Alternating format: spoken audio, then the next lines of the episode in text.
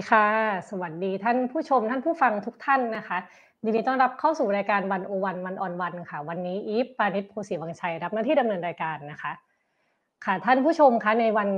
ที่หนึ่งพฤษภาคมที่ผ่านมานะคะ เป็นวันแรงงาน แล้วก็ประเด็นเรื่องแรงงานเนี่ยก็ถูกพูดถึงเยอะมากนะคะในช่วงสัปดาห์ที่ผ่านมา แล้วก็วันนี้ก็ไม่ไกลไม่ไกลจากวันแรงงานเท่าไหร่ก็ยังถือว่าเป็นช่วงสัปดาห์วันแรงงานอยู่นะคะ ในช่วงวันแรงงานที่ผ่านมาเนี่ยก็มีขบวนการแรงงานนะคะออกมาเดินขบวนออกมาเคลื่อนไหวนะคะแล้วก็จริง ๆ แล้วเนี่ยประเด็นเรื่องการเรียกร้องสวัสดิภาพ สวัสดิการของแรงงานเนี่ยไม่ใช่เพิ่งมีมาเมื่อวันที่ 1 พฤษภาคมนี้นะคะ แต่ว่าประเด็นเรื่องแรงงานเนี่ยเป็นประเด็นที่ถูกพูดถึงกันมา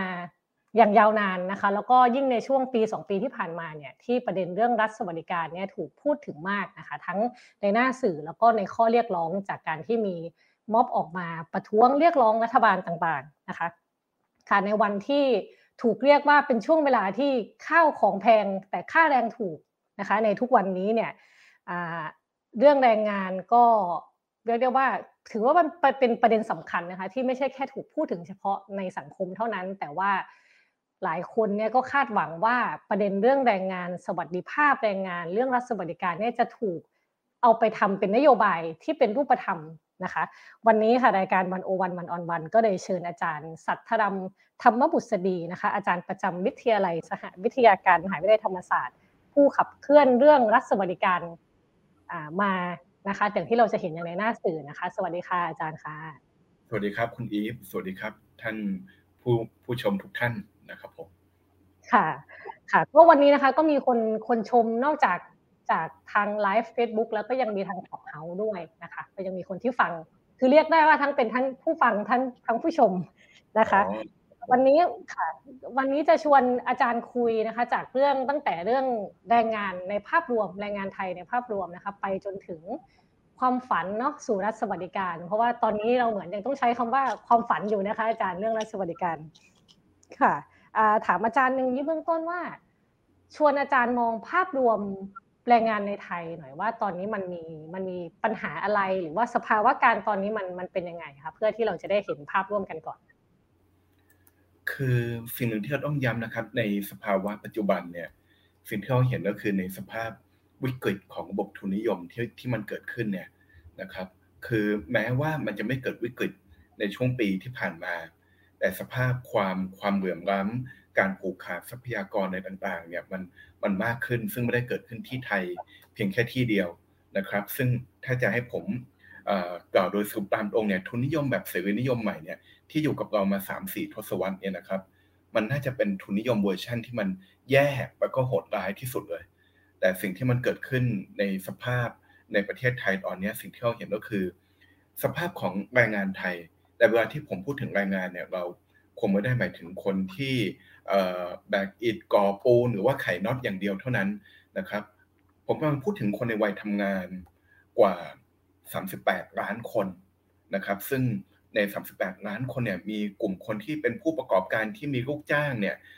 สักประมาณ 9 0 0 0 0ถึง1ล้านคนนะครับเพราะฉะนั้นเนี่ยผมกำลังพูดถึงคนกลุ่มใหญ่ ๆ มากเลยนะครับ ประมาณ 35 ถึง 37 ล้านคนนะครับ ซึ่งคนกลุ่มนี้ ณภาวะตอนนี้สิ่งที่เกิดขึ้นก็คือ เป็นกลุ่มคนที่เรามีสภาพที่อยู่กับความเปราะบางความยากจนรายได้ไม่แน่นอนนะครับ นอกจากรายได้ไม่แน่นอนแล้วสิ่งที่ตามมาก็คือไม่สามารถที่จะต่อรองต่อสถานะตัวเองได้ คน 37 ล้านคนในประเทศนี้อยู่ในภาวะที่เงื่อนไขเศรษฐกิจถูกมอบหมายมาเป็นยังไง ตัวเองก็จะไม่สามารถที่จะต่อรองแลกเปลี่ยนได้ ซ้ำร้ายกว่านั้นนะครับ สภาพที่เราเห็นอยู่ในปัจจุบันเนี่ยก็คือภาวะการไร้ศักดิ์ศรีความเป็นมนุษย์ คือการทำงานหนักการไม่สามารถเลือกงานได้ หรือว่าการต้องไปทำงานที่ตัวเองไม่ชอบ แล้วก็ได้รับค่าตอบแทนที่ต่ำค่าตอบแทนที่ได้มาก็ไม่สามารถที่จะซื้อชีวิตคืนได้นั่นก็สะสมไปแบบทุกวันทุกเดือนทุกปี เกิดกับกลุ่มคนส่วนใหญ่มากและสิ่งเหล่านี้ก็กลายเป็นสิ่งที่นำสู่สิ่งที่เลวร้ายที่สุดนั่นก็คือ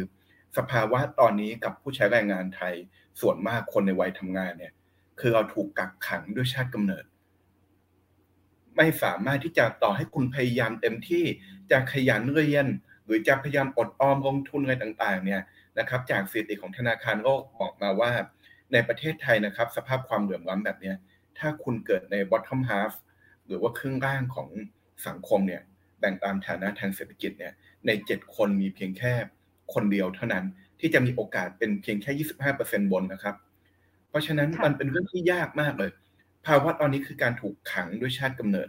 และสิ่งเหล่านี้มันถูกทำให้ทวีคูณมากขึ้น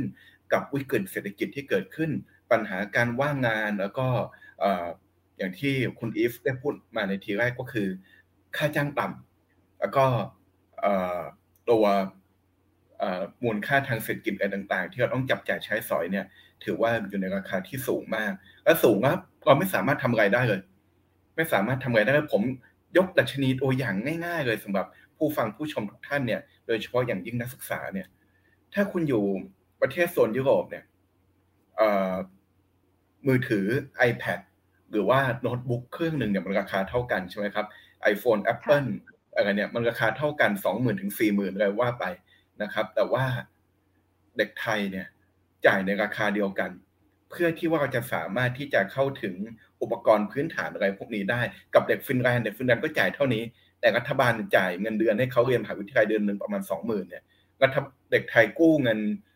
กยศจ่ายให้เดือนละสองพันเนี่ย อันนี้คือความเหลื่อมล้ำที่เราเห็นได้ชัดว่าสภาวะของไม่ว่าจะเป็นว่าที่ผู้ใช้แรงงานหรือว่า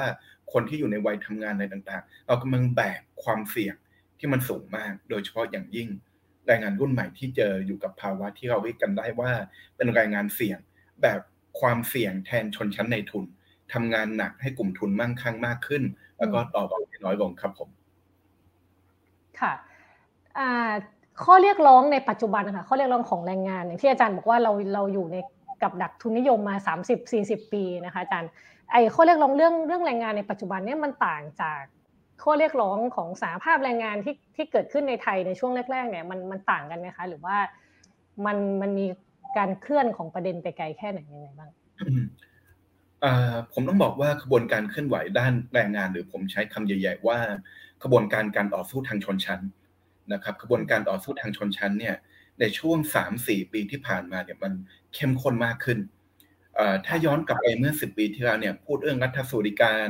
พูดเรื่องสิทธิผู้ใช้แรงงานเนี่ยอาจจะรู้สึกว่าเป็นอื่นถูก marginalize เป็นเรื่องแบบเออเรื่องของคนกลุ่มเล็กๆที่สนใจเรื่องนี้ แต่ว่าณตอนนี้นะครับ ผมบอกได้เลย ผมมีโอกาสที่สัมผัสไม่ว่าจะเป็นนักการเมืองในท้องถิ่นอบจเทศบาล หรือแม้กระทั่งเด็กมัธยมนะครับ ที่เริ่มที่จะสนใจเรื่องสังคมการเมือง ทุกคนกำลังพูดถึงเรื่อง การต่อสู้ทางชนชั้นสิทธิสวัสดิการ แม้กระทั่งคำว่ารัฐสวัสดิการ ก็ไม่ได้เป็นเรื่องที่แปลกใหม่สำหรับเขาขบวนการแรงงานอาจจะมีความพิเศษแตกต่างก็คือ เรื่องรัฐสวัสดิการเนี่ยมันถูกพูดถึงมาก่อนหน้านี้ก็พูดถูกพูดถึงมาอย่างต่อเนื่อง แต่ขบวนการแรงงานก็เหมือนกับขบวนการการต่อสู้ของภาคประชาชนอื่น ๆ มันมีขึ้นแล้วก็มันก็มีลง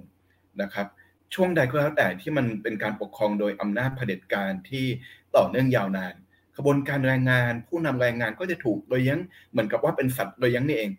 ถูกทำให้เป็นสัตว์โดยยังคือทำให้เชื่อง ไม่สามารถที่จะตั้งคำถามในประเด็นใหญ่ ๆ ได้นะครับ ใครที่ออกมาตั้งคำถามในประเด็นใหญ่ ๆ ในภายใต้รัฐบาลเผด็จการก็ถูกอุ้มหายสาบสูญหรือไม่ก็ถูกกันแกล้ง ถูกยัดคดีอะไรต่าง ๆ เหมือนกับที่เราเห็นเยาวชนณปัจจุบันเผ ชิญหน้าอยู่นะครับ แต่ว่าสิ่งหนึ่งที่ผมอยากย้ำที่สุดก็คือ เราจะเห็นได้ว่าเรื่องเหล่านี้กลายเป็นเรื่องที่มันกำลังคอสอาชีพต่างๆ กลุ่มอาชีพต่างๆ สามารถพูดเรื่องเดียวกันได้มากขึ้น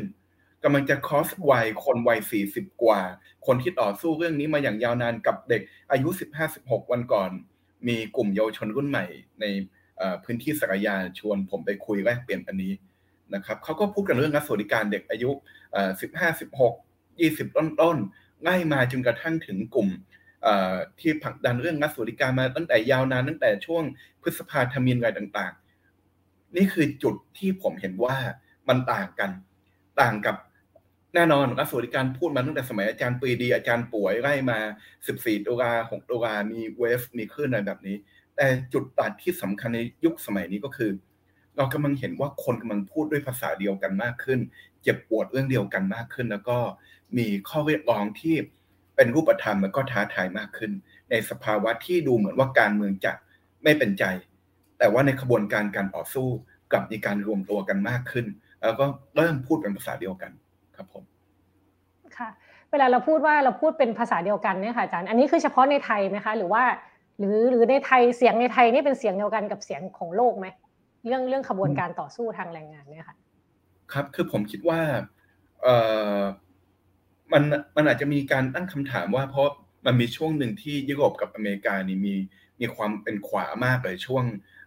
ช่วง 2000 ถึง 2010 ใช่ไหมครับ การต่อต้านผู้ลี้ภัย การต่อต้านผู้อพยพ แล้วก็ผู้คนก็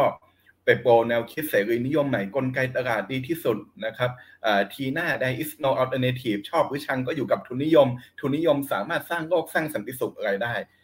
ช่วงประมาณปี 2000 ต้นๆเนี่ยในทางยุโรปกับอเมริกาก็จะคิดแบบนี้ในวงวิชาการก็ก็ถูก dominate ด้วยแนวคิดนี้ก็ทำให้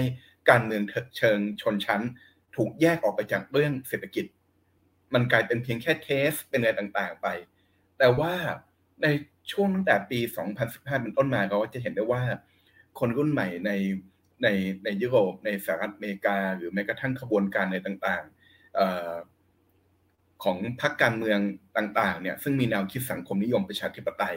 ก็มีการขยับไปในทางซ้ายมากขึ้น เช่นเดียวกัน เราก็จะเห็นเป็นนักการเมือง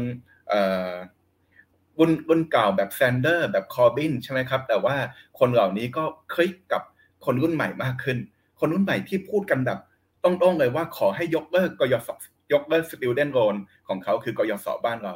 ยกเลิกให้มีการล้างหนี้พูดถึงมหาวิทยาลัยเรียนฟรี พูดถึงเรื่องการเก็บภาษีคนรวยและสร้างสวัสดิการพูดถึงแกลบเยียสิทธิของเด็กสิทธิของคนรุ่นใหม่อะไรต่างๆ มากขึ้น นี่คือสิ่งที่เราเห็นในกรณีต่างประเทศของไทย ผมคิดว่ามันก็ไม่ใช่เรื่องบังเอิญ นั่นคือการที่เราเห็นภาพเอาว่า ระบบทุนนิยมที่เราอยู่นี้ มันอัปรักและมันก็ไม่ได้จะนำพาเราสู่สิ่งที่ดีงามอะไรเลยนะครับ เพราะฉะนั้นผมก็คิดว่ามันมีสิ่งที่มันคอสแล้วก็เชื่อมกันทั้งบริบทไทย แล้วก็บริบทสากล แต่ว่าเนื้ออื่นได้ มันก็ไม่ได้อยู่บนสุญญากาศ ฝ่ายขวา ก็หนักก็พยายามที่จะมีเคาน์เตอร์เรื่องพวกนี้ชัดเจนมากขึ้น ในยุโรปเราจะเห็นนีโอนาซีใช่ไหมครับ ในของไทย เราก็จะเห็นกลุ่มบางคนที่อาจจะ ไม่กะไม่กระอักกระอ่วนเลยที่จะบอกว่าฉันไม่อยากให้ผู้หญิงเท่ากับผู้ชาย บางคนก็จะที่ภาษาวัยรุ่นเรียกว่าเบียวกันเราจะเห็นเบียวแบบเบียวแบบรู้สึกอยากบอกว่าเฮ้ยฉันไม่เชื่อเลยว่าคนหนึ่งคนเท่ากันเลยประมาณนี้ อาจจะมีทั้งคนรุ่นใหม่ คนรุ่นก่อน คนรุ่นกลาง ก็จะมีความคิดที่ออกมาในทาง conservative หรือเรียกว่า conservative อะไรที่เปิดเผยชัดเจนมากขึ้นเช่นเดียวกัน ก็จะเป็นกระบวนการการต่อสู้ ซึ่งผมมองว่า ก็เป็นเรื่องปกตินะครับผมค่ะ ก่อนที่เราจะไปประเด็นเรื่องเรื่องว่าจะเราจะเป็นทุนนิยมจะเป็นเสรีนิยมใหม่ หรือเป็นสังคมนิยมประชาธิปไตยนะคะอาจารย์ซึ่งนั้นเราจะคุยกันในใน part ท้ายเนาะก่อนที่จะไปถึงโครงโครงใหญ่ขนาดนั้นเนี่ยถ้าเกิดเรามองในแง่รูปธรรมอะค่ะข้อเรียกร้องรูปธรรมในไทยเนาะว่าถ้าเราอยากให้คุณภาพชีวิตของแรงงานดีขึ้นเนี่ยเรามีข้อเรียกร้องรูปธรรมอะไรไหมค่าแรงขั้นต่ำเท่าไหร่หรือว่า ควรจะมีวันลาหยุดลาคลอดอะไรยังไง ประเด็นเหล่านี้มันมีการขับเคลื่อนอย่างชัดเจนไหมคะอาจารย์ ครับผมผมคิดว่าในช่วงสี่ห้าปีที่ผ่านมาเนี่ยข้อเสนอพวกนี้เริ่มชัดเจนแล้วก็กลายเป็นฉันทามติมากขึ้นมากขึ้นในกระบวนการของภาคประชาชน จากภาคประชาชนขยับเข้าสู่กระบวนการคนรุ่นใหม่ใช่ไหมครับจากกระบวนการคนรุ่นใหม่ ขยับเข้าสู่สื่อมวลชน แล้วก็เริ่มขยับเข้าสู่วงวิชาการ ที่อาจจะช้ากว่าทุกแวดวงนะครับก็ก็ไม่รู้ว่าอะไรเพราะอะไรเหมือนกันนะครับ แต่ว่าแน่นอนคือมีมีการมีการเรียกร้องมีอะไรต่างๆนะครับ แล้วก็สื่อมวลชนก็ขานรับเรื่องนี้มากขึ้น สื่อกระแสหลักเริ่มสนใจเริ่มเริ่มมีการผลักดันประเด็นนี้ต่าง ๆ เพราะฉะนั้นข้อเสนอที่เป็นรูปธรรมเนี่ยก็มีการพูดถึงผมใช้คำง่ายๆ มันก็คือคำว่ารัฐสวัสดิการทั่วหน้า รัฐสวัสดิการทั่วหน้าก็คือ ระบบที่ ความสำคัญอันดับหนึ่งของรัฐรัฐหนึ่งหรือว่าของประเทศประเทศหนึ่งเนี่ยคือชีวิตและคุณภาพชีวิตของประชาชน หรือว่าเงินบาทแรกจนกระทั่งบาทสุดท้าย ถูกเอามาใช้เพื่อสวัสดิการของประชาชนก่อนหลือค่อยไปทำอย่างอื่น เพราะฉะนั้นก็จะเห็นรูปธรรมที่เห็นข้อเรียกร้องของกลุ่มที่เรียกว่าเป็นกลุ่มบำนาญทั่วหน้าใช่ไหมครับ กลุ่มบำนาญทั่วหน้าก็จะมีการเรียกร้องเพื่อให้มีการ ปฏิรูปเงินบำนาญจากเบี้ยผู้สูงอายุ 600 บาท ให้กลายเป็น 3,000 บาท แล้วก็ในช่วงเวลา 5 ปี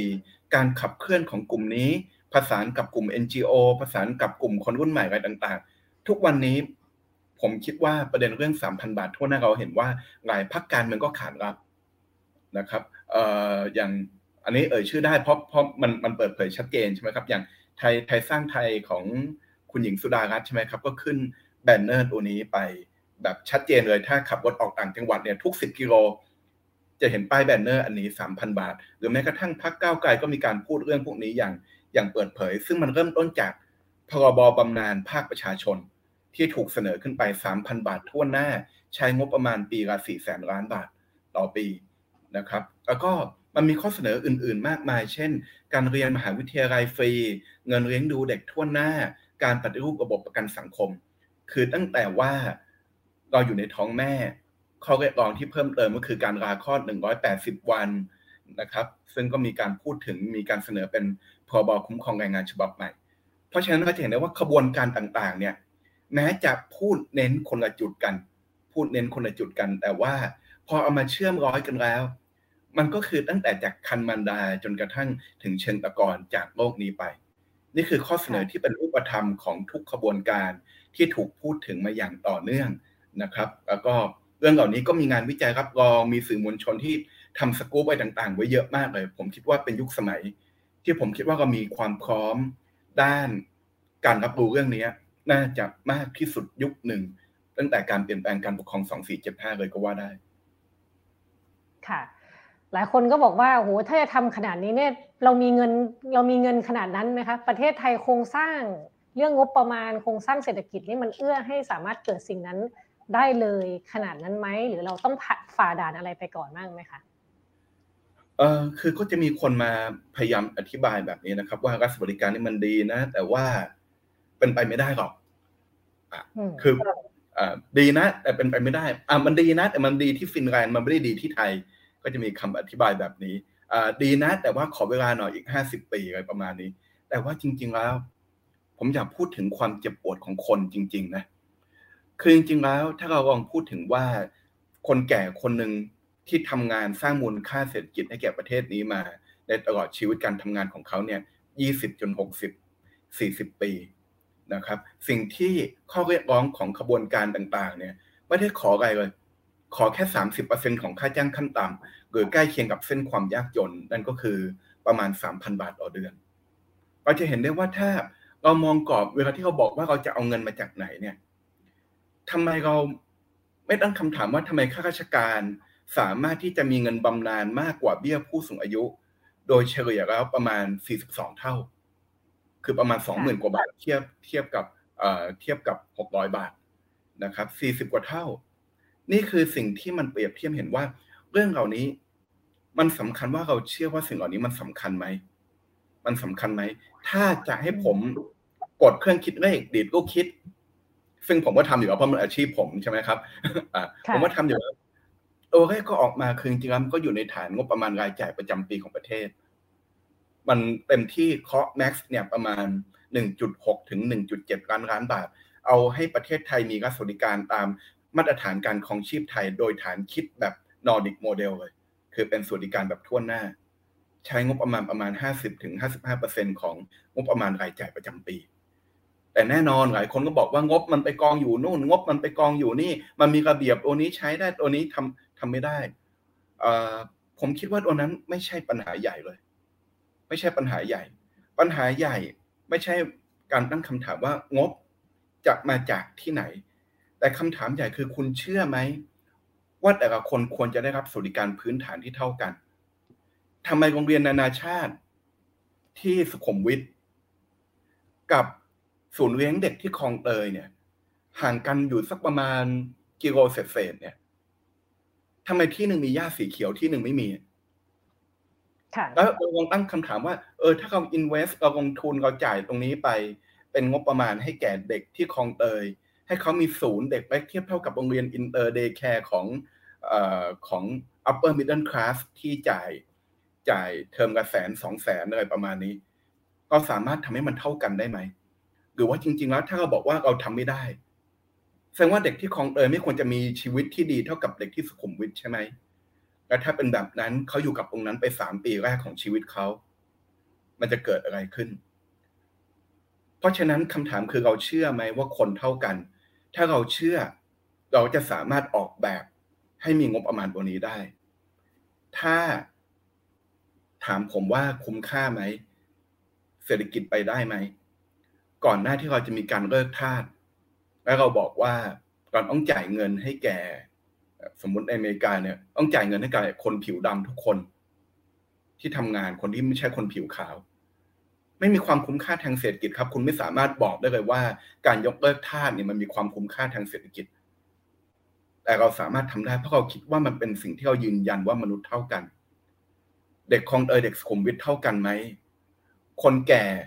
ที่ทำงานเป็นคนเข็นผักในตลาดมาทั้งชีวิต ควรที่จะเกษียณแล้วมีเงินเทียบเท่ากับอธิบดีหรือประหลัดกระทรวงที่เกษียณไหม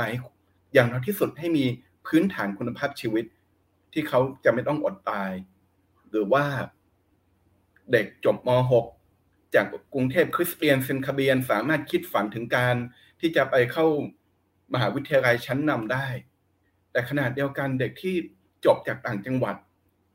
แม้แต่จะมาเรียนต่อรามคำแหงก็ยังเป็นสิ่งที่มันท้าทายสำหรับพวกเขาอย่างมากเลยเพราะต้นทุนในชีวิตมันไม่เท่ากัน เราสามารถที่จะแคนเซิลเรื่องพวกนี้ได้ไหม ถ้าเราคิดว่าเรื่องนี้สำคัญ ผมคิดว่าสามารถทำได้ งบประมาณมี แต่มันมีคำถามสำคัญแหละว่าเราเชื่อไหมว่ามันเราสามารถทำได้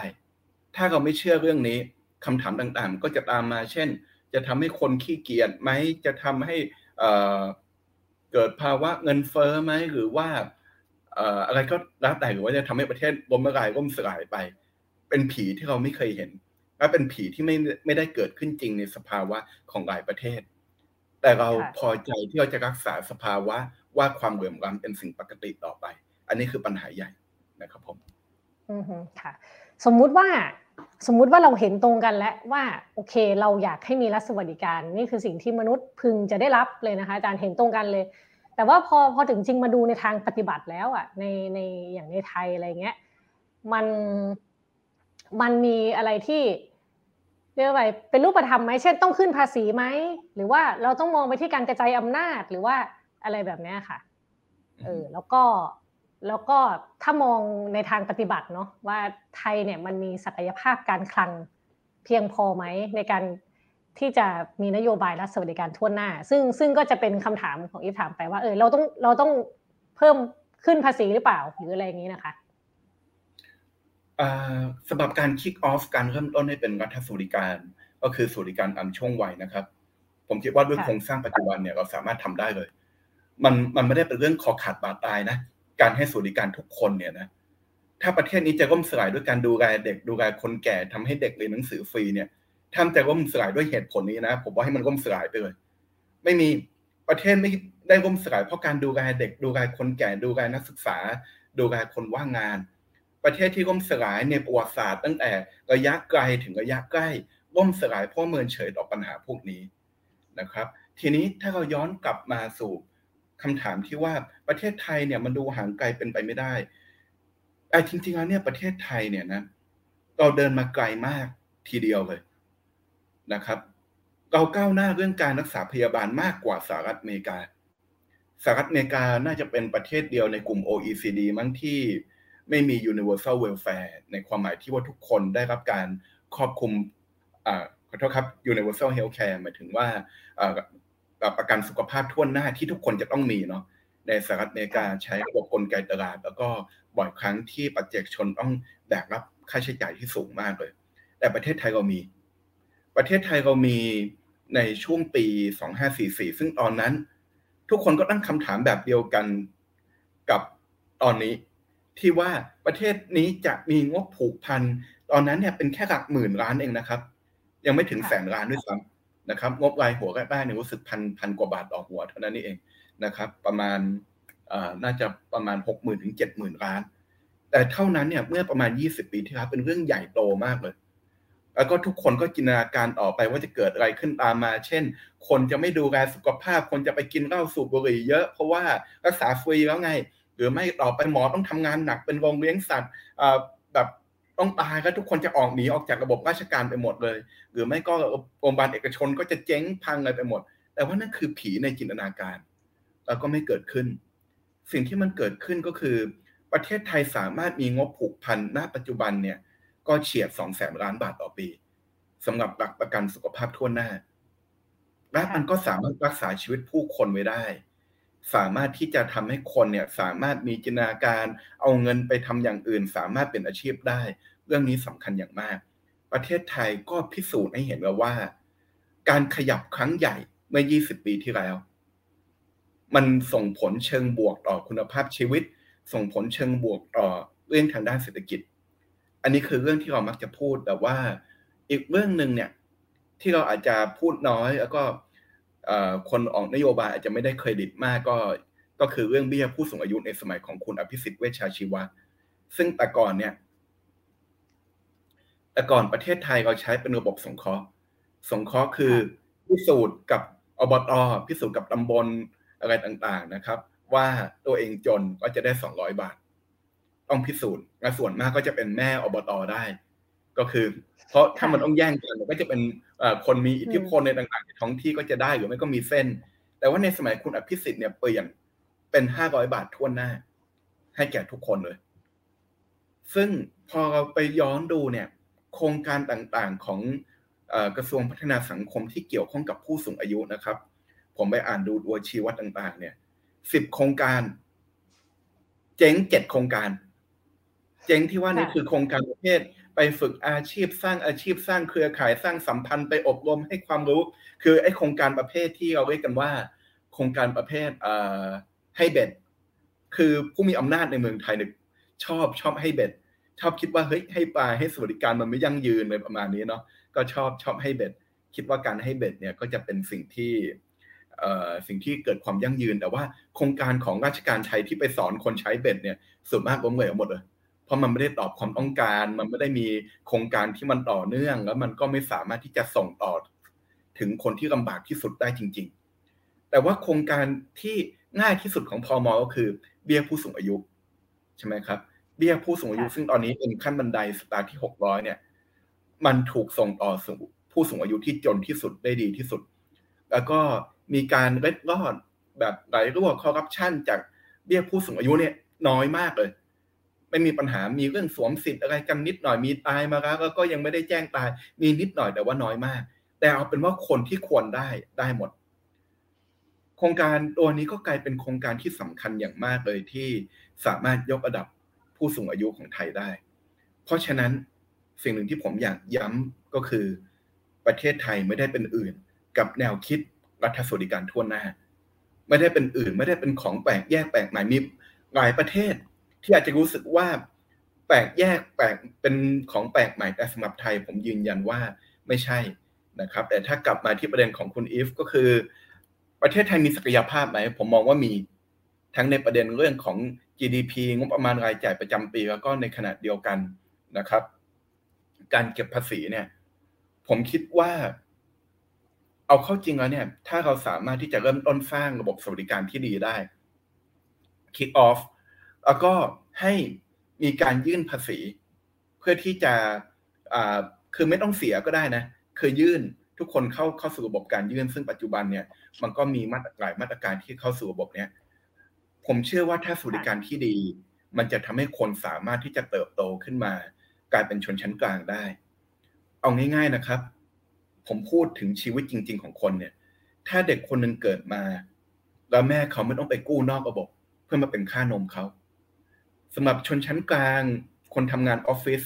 อาจจะไม่มีจินตนาการอะไรแบบนี้เนาะแต่ว่า แม่ที่ไม่สามารถลางานได้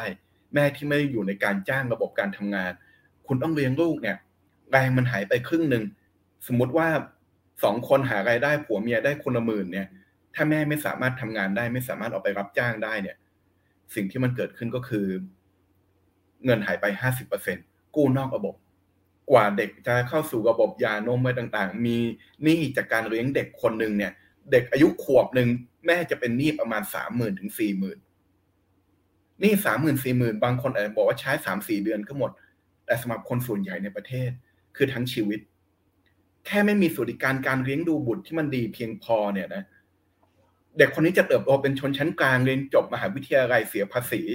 ทำให้เศรษฐกิจประเทศเติบโตได้อย่างไร เพียงแค่นี้แค่ แค่ the first year แค่ปีแรกของชีวิตของเขาเนี่ย มันก็เจอกับเงื่อนไขแบบนี้ละแต่ว่าถ้าเราสามารถปรับแบบนี้ ให้เขาสามารถเรียนได้ มี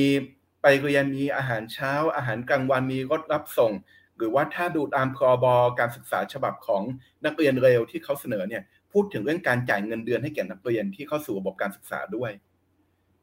แบบนี้แหละ เขาจะสามารถเติบโตเป็นชนชั้นกลาง เสียภาษีกลายเป็นผู้ประกอบการกลายเป็นอะไรก็ได้ แต่ว่าถ้าไม่มีสิ่งเหล่านี้ สภาพก็จะเหมือนกับที่ผมพูดในประโยคแรกที่เราคุยกัน ก็คือความไม่มั่นคงในชีวิตครับ ค่ะช่วงที่ผ่านมาจริง ๆ ต้องยอมรับว่าที่ไทยเนี่ยก็มีการพยายามที่จะช่วยเหลือกลุ่มผู้ยากจนนะคะ คือมันเป็นการให้แบบเฉพาะกลุ่มให้แบบทาร์เก็ต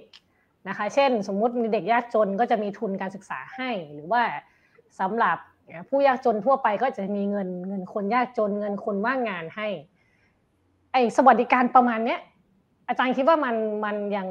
ไม่พอใช่ไหมคะหรือว่าหรือว่ามันควรจะสมมุติ ถ้ามันจะปรับเนี่ยเป็นสวัสดิการทั่วหน้าเนี่ย แล้วสำหรับชนชั้นกลางหรือคนที่รวยมากๆแล้วเนี่ยมันจะเป็นต้องมีการให้แบบ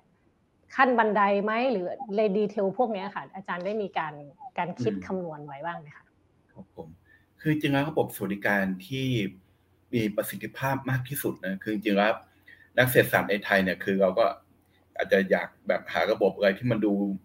เท่ๆคูลๆหน่อยแบบ มีแผนที่ความยากจนแล้วเราสามารถที่จะเอางบประมาณแบ่งเค้กได้อย่างถูกต้องเหมาะสมไปให้ถึงคนที่พอเหมาะ คือเป็นแฟนตาซีนะฮะเป็นแฟนตาซีว่าเฮ้ยไอคนนี้จนจริงแบบผ่านการพิสูจน์ผ่านระบบ AI เราสามารถเอาเอาแบ่งเค้กแบบไม่ต้องแบ่งทั้งหมดนะเราให้ไป แต่ว่าชีวิตคนจริง ๆ เนี่ย สิ่งหนึ่งที่มันพิสูจน์ในทางเศรษฐศาสตร์พฤติกรรมเนี่ยว่า มันจะทำให้เราสามารถวางแผนการใช้ชีวิตได้ดีและทำให้การใช้เงินมีประสิทธิภาพเนี่ยสวัสดิการนั้นไม่ถูกผูกด้วยเงื่อนไขที่มันไม่แน่นอนถ้าเป็นระบบกลไกแบบสวัสดิการแบบคนจนแบบที่รัฐบาลไทยทำมาเนี่ยมันหนึ่งด้านหนึ่งคือมันผูกกับความไม่แน่นอนว่า คุณจะได้เงื่อนไขตัวนี้เมื่อไหร่ พอถึงเทศกาลหนึ่งก็อาจจะมีการ top up เรื่องเหล่านี้ลงมา พอมีเทศกาลหนึ่งอ่าก็มีมาตรการตัวนี้ลงมาอะไรแบบนี้ เพราะฉะนั้นสิ่งหนึ่งที่ผมอยากย้ำให้เห็นก็คือ เราต้องการระบบสวัสดิการทั่วหน้าในเซตแรกก็คือตามช่วงวัยเลยเซตแรกตามช่วงวัยเป็นเรื่องพื้นฐานที่ non debatable คือตัวนี้ไปเลยคือเด็กทุกคนเกิดมานะเด็กทุกคนเกิดมาต้องมีสิทธิ์ได้รับส่วนนี้ ซึ่งจริง ๆ แล้วเนี่ย ผมลอง เทียบดูเราก็ไม่ได้แปลกใหม่กับเรื่องนี้นะ อย่างประกันสังคมเนี่ยก็ท่วนหน้าใช่ไหมครับ คือเด็กทุกคนเกิดมานะตอนนี้ได้800บาทท่วนหน้า ไม่ว่าพ่อของคุณจะเป็นซีอที่เงินเดือน3 0 0แสนหรือว่าเป็นพนักงานในโรงงานที่เงินเดือนเอ่อ9,000ถึง10,000บาท ทุกคนจะได้สิทธิ์800บาทตัวนี้เท่ากัน แต่ว่าก็ไม่มีอะไรเสียหายเลย คือไม่ไม่มีอะไรเสียหาย ไม่มีใครตายจากระบบทั่วหน้า อันนี้คือสิ่งที่ผมอยากย้ำไม่มีใครตายจากเรื่องนี้จริง ๆ เพราะฉะนั้นถ้าเราสามารถปรับตัวนี้นะครับ ตามวัยก่อนนะครับ เด็ก นักเรียนนักศึกษานะครับ เรียนฟรีมีเงินเดือนไล่ไปจนกระทั่งถึงประกันสังคม ปรับให้ครอบคลุมรายงานอิสระ ให้เป็นแบบระบบก้าวหน้า สร้างประกันสังคมระบบที่ก้าวหน้าที่สุดระบบเดียว จนกระทั่งเกษียณอายุ อันนี้คือเป็นสิ่งพื้นฐาน ถ้าเป็นแบบนี้ด้านหนึ่งคือคนวางแผนชีวิตวางแผนการใช้เงินได้ นะครับ แล้วก็เรื่องศักดิ์ศรีความเป็นมนุษย์เรื่องนี้ก็สำคัญมากเลย ผู้กำหนดนโยบายโดยเฉพาะอย่างยิ่งหน่วยงานรัฐไทยเนี่ยนะแบบรู้สึกมีแฟนตาซีอะไรบางอย่างที่ว่าแบบเออถ้ามันสามารถกระจายได้แบบไปพุ่งเป้าไปช่วยคนที่ลำบากที่สุดได้ แต่ความเป็นจริงสิ่งที่ผมอยากย้ำก็คือเอเวลาที่เราแบ่งลักษณะแบบนี้ลงไป การที่ทุกคนสามารถได้เท่ากัน มันคือความศักดิ์ศรีศักดิ์ศรีของเขาในฐานะสิทธิพื้นฐาน ผมเนี่ย เป็นอาจารย์มหาวิทยาลัยในมหาวิทยาลัยที่ออกนอกระบบไปแล้ว แม่ผมต้องใช้สิทธิสามสิบบาท แต่ผมสามารถพาแม่ผมไปใช้สิทธิสามสิบาทด้วย ไม่ใช่ความภูมิใจอะไรยิ่งใหญ่นะ แต่รู้สึกว่านี่คือสิทธิผมเข็นวิวแชร์พาแม่ไปใช้ในสิทธิสามสิบาท ผมรู้สึกว่านี่เป็นสิทธิ์นะครับ แล้วก็ผมเคยขึ้นรถเมย์เนี่ย แล้วก็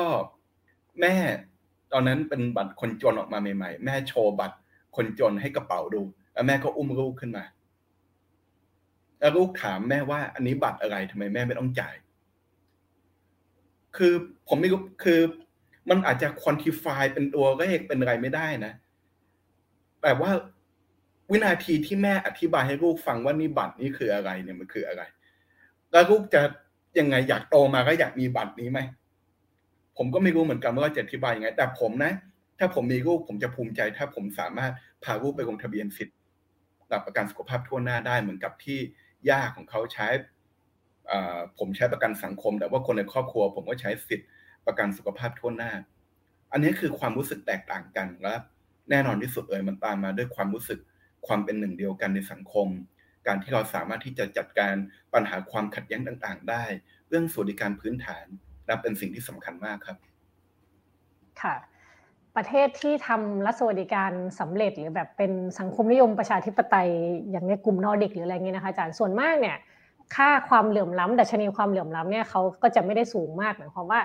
คนทั่วๆไปก็คงอยู่ประมาณชนชั้นกลางอะไรแบบนี้นะคะ แต่ว่าเมื่อมองกลับมาที่ไทยเนี่ย อย่างที่เรารู้กันว่าไทยมีความ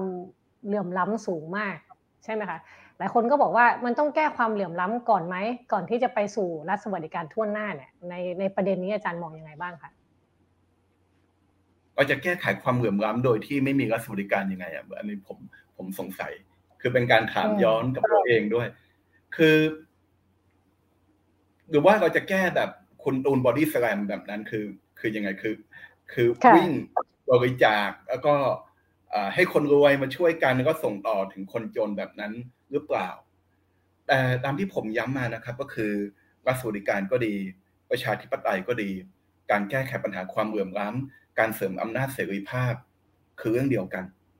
คุณบอกว่าประเทศมีเสรีภาพมีอะไรต่างๆ แต่ว่าถ้าคนหนึ่งเริ่มต้นชีวิตโดยการเป็นหนี้สามแสนด้วยการกู้กยศอีกคนหนึ่งกำลังคิดฝันว่าเออฉันจะไปสอบชิงทุนที่ไหนดี ฉันมีแกลบเยียร์หนึ่งปี มันไม่ใช่เสรีภาพอะมันคือเสรีภาพของคนท็อปวันเปอร์เซ็น แต่ว่ามันคือการถูกถ่วงขังด้วยคนของคน 99%ที่ไม่สามารถที่จะเปลี่ยนสถานะโดยกำเนิดได้ เพราะฉะนั้นเสรีภาพ ความเป็นประชาธิปไตย การแก้ไขปัญหาความเหลื่อมล้ำจนกระทั่งการสร้างรัฐสวัสดิการเนี่ย ผมว่าเป็นเรื่องเดียวกันนะครับ เป็นเรื่องเดียวกันที่ไม่ใช่อะไรเป็นไก่ ไม่ใช่อะไรเป็นไข่นะครับ แต่แน่นอนที่สุดครับ ถ้าเราอยู่ในสังคมที่เบื่อล้ำมากๆ พอเราเห็นความเท่าเทียมกันเพียงเล็กน้อย เราก็จะรู้สึกว่ามันผิดปกติ เราเห็นผู้ว่าตักข้าวเอง เราเห็นนักการเมืองต่อแถวขึ้นเครื่องบิน เราก็ตื่นเต้นเฮ้ยคนเหล่านี้ติดดินจังเลยเห็นประธานสภามาชงกาแฟกินเองอะไรใช่ไหมครับ ก็อยู่ความเหลื่อมล้ำมากจนเห็นความเท่าเทียมเพียงแค่นิดหน่อย เราก็รู้สึกว่าผิดปกติ พอเราเห็นความเท่าเทียมที่มันพูดถึงทั้งโครงสร้าง เราก็อาจจะไปคิดว่ามันเป็นไปไม่ได้ แต่เช่นเดียวกันถ้าเราเติบโตมาในสังคมที่มันเสมอภาคมาก ๆ แล้วเรามามองในสังคมไทย สังคมไทยมันมีอะไรที่ผิดปกติเยอะมากเลยนะครับ ผิดปกติเยอะขนาดที่ระบบที่สามารถที่ออกแบบให้ว่า คนทั่วไปเนี่ยต้องทำงานประมาณประมาณหนึ่งพันปีอะนะถึงจะมีรายได้ ถึงจะมีทรัพย์สินเท่ากับคนที่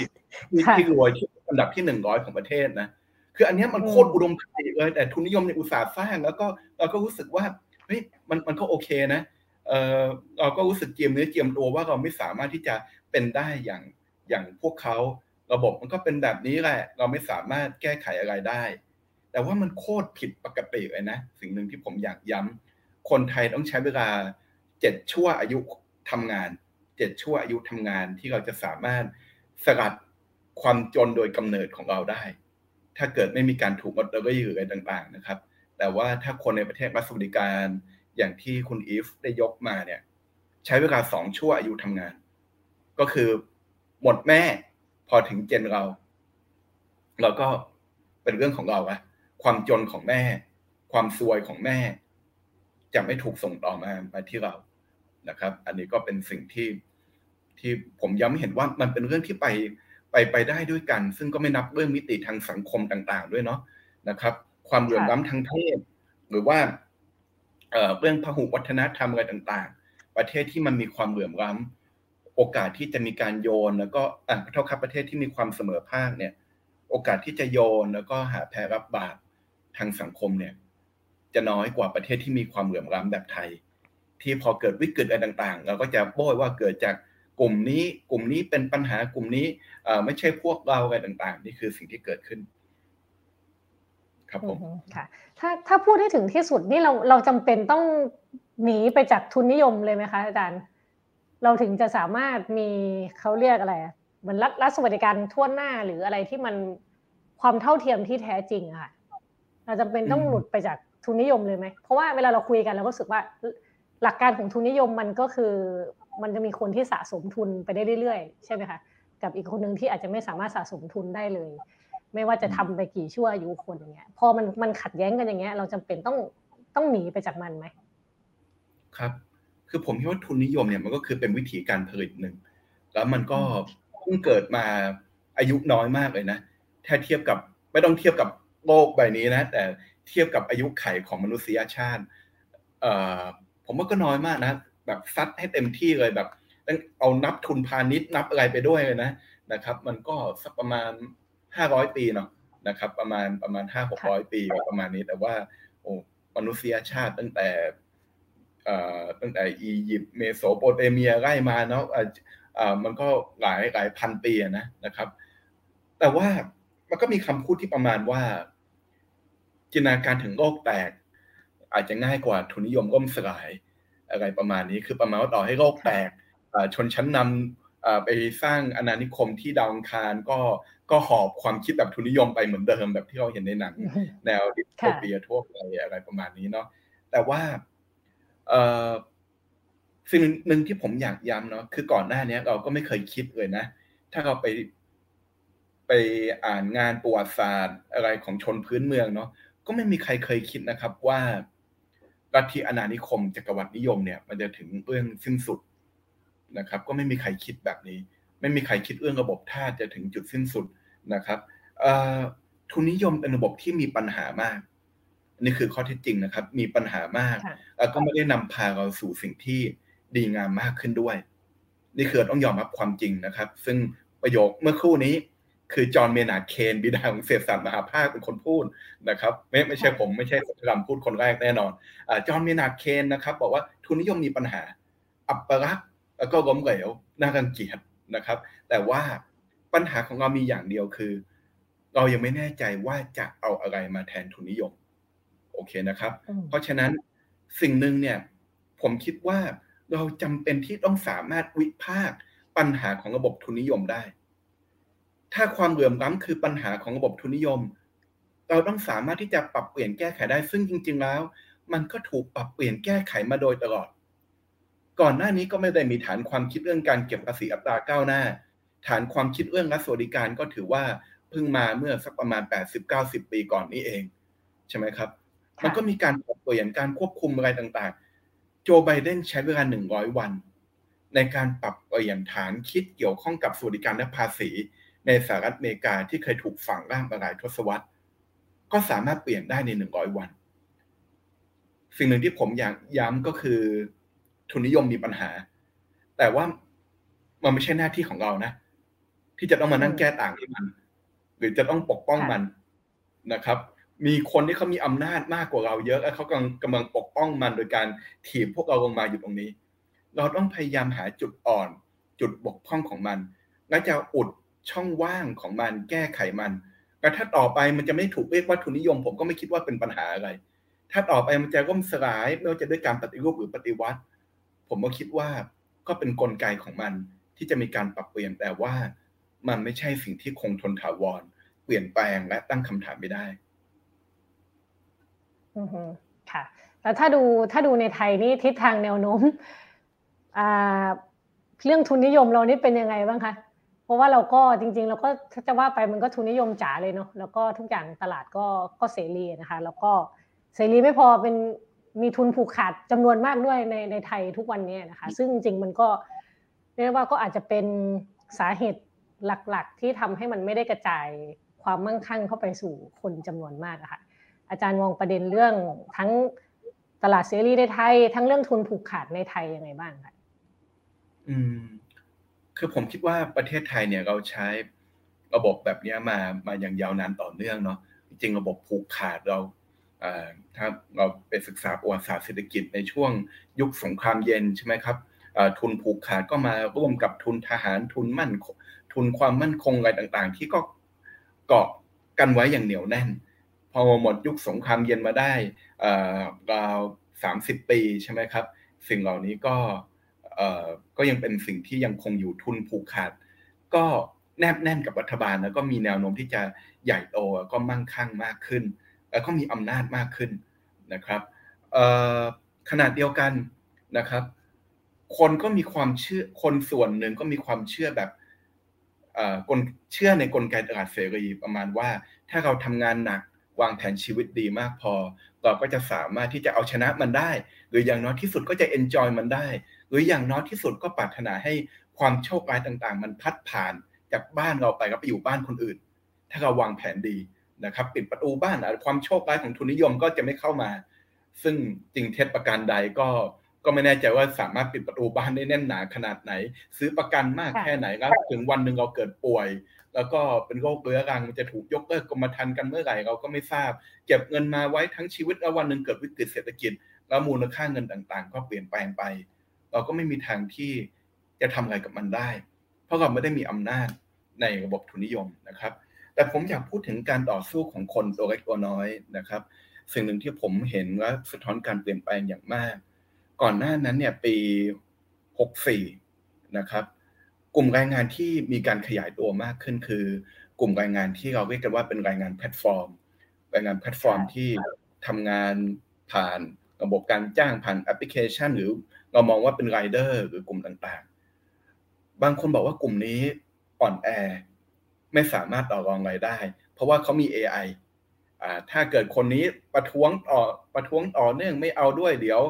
บริษัทก็สร้าง AI ขึ้นมาแล้วเพื่อที่จะทำให้ก็ไปดึงดูดให้คนมามารับงานอยู่ดีนะครับ AI ชนะทุกอย่าง Big Data ชนะทุกอย่าง คนธรรมดาไม่สามารถที่จะต่อรองได้ แต่ในปี 64 ครับ กลุ่มแรงงานที่ถูกกดขี่มากที่สุดเปราะบางมากที่สุดกลุ่มแรงงานไรเดอร์ มีการนัดหยุดงานมากกว่า10ครั้งและแต่ละครั้งของการนัดหยุดงานของเขานำสู่สัญญาณเชิงบวก สิ่งหนึ่งที่ผมอยากบอกระบบเสรีนิยมใหม่เนี่ยมันชอบทำให้เรารู้สึกว่า เราสามารถเอาชนะทุกอย่างได้ด้วยตัวคนเดียว ซึ่งจริง ๆแล้วไม่ใช่ และเราชอบคิดว่าถ้าเราเห็นอกเห็นใจผู้อื่น เราจะถูกคนอื่นเอาเปรียบ แต่ความจริงแล้วไม่ใช่ การนัดหยุดงานแรกของแรงงานแพลตฟอร์มเนี่ยมันพิสูจน์ให้เราเห็นเลย ทีแรกผมก็นั่งดู เฮ้ย มันมันจะต้องเป๋ มันจะต้องพังแน่เลย เพราะว่าพอนัดหยุดงานนะเดี๋ยวบริษัทก็จะเอาค่ารอบมาเพิ่มให้กลุ่มแรงงานกลุ่มอื่นก็จะก็จะมาแย่งกันรับงานการหยุดงานจะไร้ความหมาย แต่พอผมเห็นคนสิบคนหยุด คนร้อยคนในจังหวัดเดียวกันหยุดตามการนำสู่การเปลี่ยนแปลงแม้จะเป็นเรื่องเล็กๆมีประกันอุบัติเหตุอะไรต่าง ๆ แต่สิ่งหนึ่งที่ผมเห็นคือ ความรู้สึกเอมพัตตีของคน ความรู้สึกความเป็นพวก ความเป็นพี่น้อง ความเป็นเพื่อนกันในสังคมเนี่ย มันมีสิ่งที่ทรงพลังนะมันสามารถที่จะต่อต้าน ทุนผูกขาด กลไกตลาดเสรีที่กลุ่มทุนไม่ว่าจะเป็นสื่อมวลชนอะไรต่างๆ ที่ดูเหมือนว่าอาจจะอยู่ข้างกับท็อปวันเปอร์เซ็นต์แต่สิ่งเหล่านี้มันสามารถเปลี่ยนแปลงได้ด้วยการต่อสู้ของคนธรรมดา เราเห็นการต่อสู้ของเด็กๆ คนรุ่นใหม่ ปี 63-64 ที่ผักเพดานหลายเรื่อง เอาเรื่องรัฐสวัสดิการเข้าพูด เด็กที่มหาสารคามสามารถพูดเรื่องนี้ได้ ด้วยภาษาของเขา ด้วยความกล้าหาญของเขา นักศึกษาธรรมศาสตร์โดนดำเนินคดี เพราะเปรียบเทียบงบประมาณบางอย่างกับงบประมาณของสวัสดิการ สิ่งเหล่านี้คือสิ่งที่ทำให้เกิดการเปลี่ยนแปลงครั้งใหญ่ เพราะฉะนั้นผมจึงคิดว่า มันไม่ใช่สัจจนิยมของทุน ในการที่เราจะบอกว่าเราต้องอยู่กับสภาพแบบนี้ไปตลอด แม้ว่าประเทศไทยเบื่อมล้ำยากจน มีทุนผูกขาดและมีคนกลุ่มหนึ่งเชื่อในตลาดเสรีแต่ไม่ได้เป็นเหตุผลว่าความล้มเหลวรายทศวรรษจะเป็นตัวบ่งชี้ว่าจะไม่เกิดความสำเร็จในไม่กี่สัปดาห์ข้างหน้านี้ นี่คือสิ่งที่ผมได้สัมผัส เวลาสัมผัสกับพี่น้องแรงงานหรือว่าพี่น้องขบวนการคนรุ่นใหม่ครับ อืมค่ะ ก็ท่านผู้ชมท่านผู้ฟังคะตอนนี้เราอยู่กับรายการวันโอวันวันออนวันนะคะอยู่กับอาจารย์สัตธลัมนะคะ ซึ่งตอนนี้ถ้าเกิดช่วงท้ายรายการเนี่ยถ้าใครมีคำถามอะไรก็สามารถโพสต์ไว้ใต้คอมเมนต์ไว้ใต้โพสต์ได้นะคะ แล้วเดี๋ยวทีมงานเราจะเอามาถามในช่วงท้ายนะคะ ก่อนค่ะอาจารย์ก่อนจะเข้าช่วงคำถามจากทางบ้านเนี่ยจากที่เราคุยกันมาคือเห็นเห็นภาพนะคะ เห็นภาพว่า สังคมที่เราต้องการหรือว่าภาพความเท่าเทียมที่เราต้องการเนี่ยมันคืออะไร แต่ทีนี้ถ้าเราพูด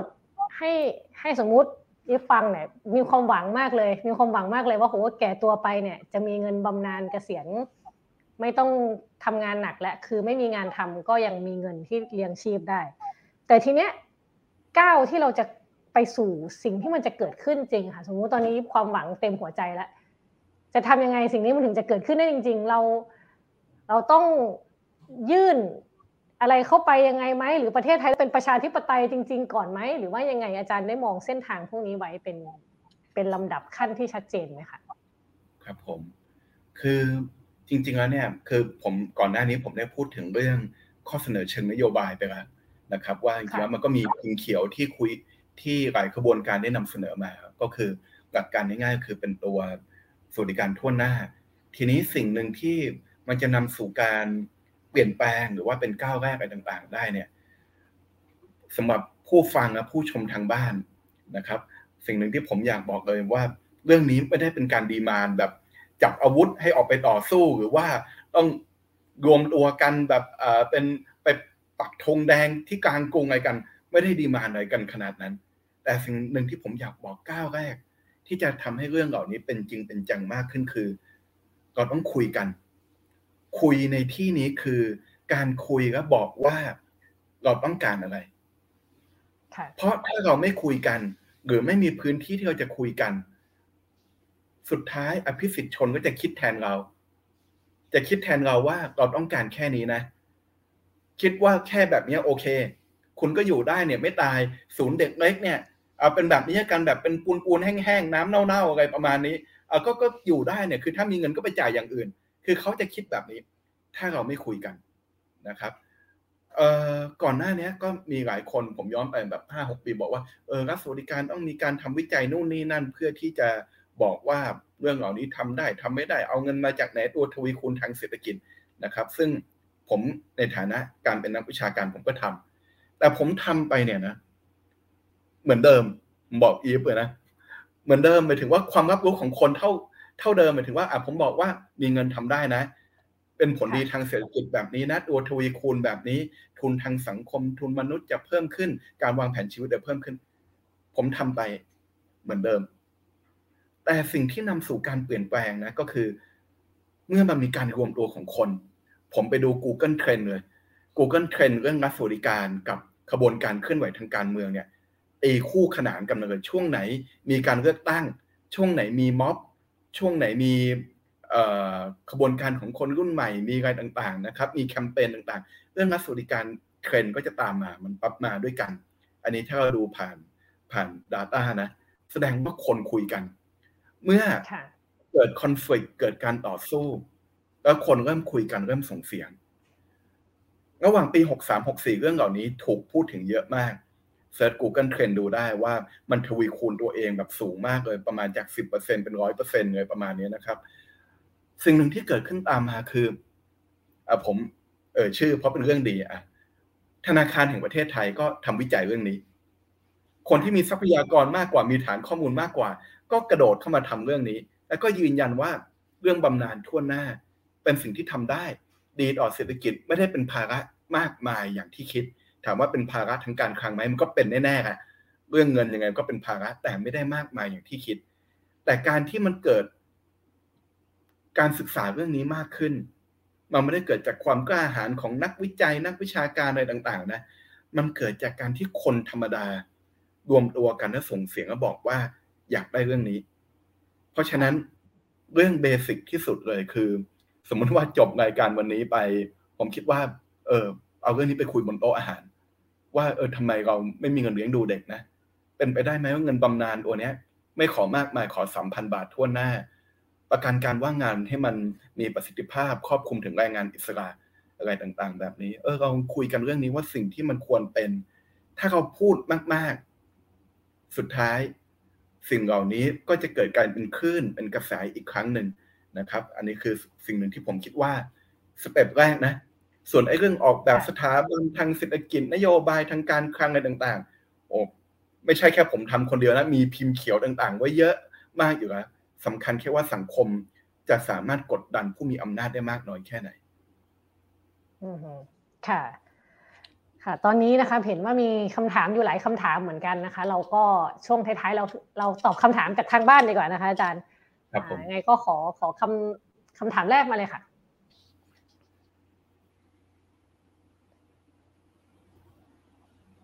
โอ เคมีข้อวิพากษ์ว่ารัฐสวัสดิการทั่วหน้าเนี่ย เป็นเพียงแค่การทำระบบทุนนิยมให้เป็นมิตรขึ้นนะคะหรือว่าลดผลกระทบจากระบบทุนนิยมให้มันเบาลงเท่านั้นนะคะ แต่ว่ามันไม่ได้เป็นการจัดการระบบทุนนิยมอย่างแท้จริง อาจารย์มองข้อวิพากษ์เช่นนี้อย่างไรคะอืมโอเคครับ ผมคิดว่าอันนี้คุยในทางวิชาการว่า ในทางวิชาการด้านทฤษฎีกับขบวนการการเคลื่อนไหวทางสังคมเนาะ จริงๆดีเบตนี้เป็นดีเบตที่ที่มีมามีมานานนะน่าจะว่าเป็นร้อยปีก็คือเป็นระหว่างเลนินกับโรซาลักเซมเบิร์กใช่ไหมครับโรซาลักเซมเบิร์กเนี่ยก็คืออ่าก็เป็นสายปฏิวัติเหมือนกับเลนินนั่นแหละคือต้องการที่จะเปลี่ยนระบบทุนนิยมสู่ให้พัฒนาสู่สังคมนิยมนะครับ แต่ว่าข้อถกเถียงระหว่างเลนินกับโรซาลักเซมเบิร์กก็คือลักเซมเบิร์กเนี่ยพยายามที่จะบอกว่า เฮ้ยคุณจะทำให้สังคมนิยม มันสามารถที่จะเข้าถึงชีวิตของผู้คนได้เนี่ย คือมันต้องเริ่มต้นจากการที่คุณสามารถชนะ แล้วก็สร้างประชาธิปไตยในที่ทำงานด้วย เช่นเดียวกัน เช่น การปรับค่าจ้างสวัสดิการหรือแม้กระทั่ง การขยายเข้าสู่รัฐสวัสดิการ การขยายสู่รัฐสวัสดิการก็จะทำให้รัฐสวัสดิการจะเป็นตัว empower คน ให้สามารถที่จะต้านกับระบบทุนนิยมมากขึ้น ขณะเดียวกันเรนินเรนินบอกว่า อันนี้คือเป็นเป็นการพยายามปณีประนอม เป็นการพยายามปณีประนอมเหมือนกับคำถามเมื่อสักครู่ที่ตั้งมาเนาะว่า คือสุดท้ายแล้วคุณจะไปหวังอะไรกับกลไกรัฐสภาของชนชั้นในทุน จะไปหวังอะไรกับเศษเนื้อที่เขาโยนให้มา มันไม่สามารถที่จะทำได้ มันก็เลยนำสู่คำขวัญของเรนนินง่ายๆใช่ไหมครับ ซึ่งผมคิดว่า มันมันก็น่าศึกษาต่อนะที่เลนินก็พยายามสรุปง่ายๆว่าเพื่อขนมปังที่ดิน แล้วก็สันติภาพ อะไรประมาณนี้ก็นำสู่การปลุกระดมการปฏิวัติบอลเชวิกนะครับจริงๆแล้วเรื่องปฏิรูปปฏิวัติเนี่ยก็มีดีเบตก่อนหน้านี้ก็คือเบิร์นสไตน์กับลักเซมเบิร์กเบิร์นสไตน์นี่คือจะเป็นสายแบบรัฐสภาไปเลย คือเชื่อของการออกนโยบายอะไรต่างๆ การเอา ผู้นำแรงงานเข้าสู่สภา ซึ่งก็จะคนละแนวกับโรซาลักเซมเบิร์กซึ่งเป็นสายปฏิวัติมากกว่า ผมเชื่อค่อนไปในทางโรซาลักเซมเบิร์กค่อนไปในทางโรซาลักเซมเบิร์กนะซึ่งจริงแล้ว มันในทฤษฎีเรื่องขบวนการเคลื่อนไหวเนี่ยมันมันเป็นดีเบตอยู่นะมันเป็นดีเบตอยู่แล้วว่าเฮ้ยอันนี้คือเสริมแรงขบวนการหรือว่ามันเป็นการเสริมแรงโครงสร้างมันดีเบตกันได้ตลอดนะครับผม ไม่เชื่อเรื่องสวัสดิการแบบท่านให้แบบเบิร์นสไตน์ที่ว่าเข้าไปอยู่ในรัฐสภาแล้วก็ออกนโยบายดีๆออกมา ผมเชื่อว่าแบบนั้นไม่เกิด แต่ขณะเดียวกันผมก็ไม่คิดว่าไม่คิดแบบเลนินที่ว่าการทำแบบโรซาลักเซมเบิร์กเป็นสิ่งที่เปล่าประโยชน์ไร้สาระเสียทีเดียว ผมมองว่ามันคือการจุดไฟเผาเชือกสองด้าน ที่มันอาจจะทำให้การเปลี่ยนแปลงและการตั้งคำถามต่อระบบทุนนิยมเนี่ยมันนำสู่การเปลี่ยนแปลงที่ไวขึ้น นะครับซึ่งก็จะเป็นการดีเบตกันแบบนี้ตลอดเวลาในขบวนการเคลื่อนไหวว่า คุณควรจะเลือกช้อยไหน มันสุกงอมพอหรือยังที่จะเป็นอันนี้อันนั้นนะครับ ก็จะเป็นประเด็นตัวนี้นะครับ ค่ะโอเคคำถามถัดไปค่ะ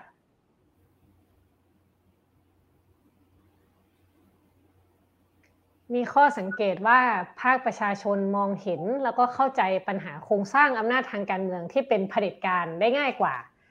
แล้วก็แต่ว่ามองไม่ค่อยเห็นปัญหาเรื่องความไม่เท่าเทียมทางชนชั้นนะคะ เมื่อเอามาเปรียบเทียบกันเนาะพอจะมีคำที่ว่าทำไมคนส่วนมากในสังคมถึงไม่ค่อยเข้าใจปัญหาชนชั้นโอเค